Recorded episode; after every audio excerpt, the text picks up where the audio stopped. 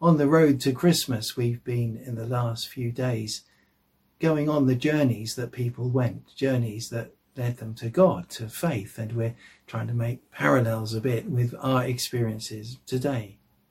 We were yesterday with the Magi, these mysterious uh, visitors from the east, from Persia probably, who've uh, seen a sign and are, are following that kind of sense they have that there's a new king being born and it's a king of the Jews. And so where else to go but Jerusalem? And so they arrive in Jerusalem asking, where's the king of the Jews? We, we're looking for the one that's just been born or been born fairly recently. Well, it seems fair enough, except for one thing, of course, there is already a king in Jerusalem. His name is Herod. He's a tyrant. He's a dictator. He has a ruthless setup and uh, he gets on very well with the Roman Empire. So the last thing he wants is another king on the scene, especially with the kind of religious fervor there could be around Jerusalem at times. And so he is very interested in finding out about this king, but for another reason, as we shall see. So he asked the religious experts to discover where it was that the Messiah was expected to be born, and they come up with a prophecy in Micah in the Old Testament. And it's Bethlehem, and Matthew quotes the prophecy here in the text. Herod shares that with the wise men, and they're very grateful for the evidence and are going to go off.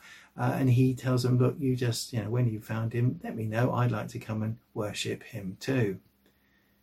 They go off they've had more evidence. Actually, they've now had not just the evidence from their own kind of uh, kind of feelings and research and the style, but they've had this evidence from God's word, because uh, God has spoken, and if God has said something in Jesus, uh, in the New Testament, in the Old Testament, in, in we, we can follow that as well as our own kind of inclinations towards Him. We need both.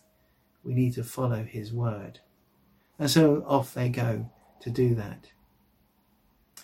So Jesus comes then uh, and is many ways, in many ways rather, for some, a disturbing king.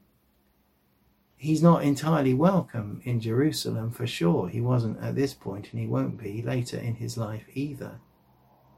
Because he comes to bring his kingdom.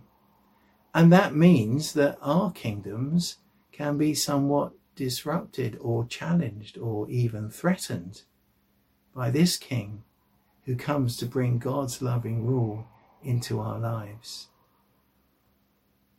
And the journeys we make of faith, as a sideline, like the Magi, are not just individual. We come alongside others just as they did as they arrived in Jerusalem. And there can be a challenge as uh, uh, our kind of pursuit of God's king, God's kingdom can sometimes be in a different direction to those around us, and that can lead to challenges worth pondering this Christmas. Let's pray.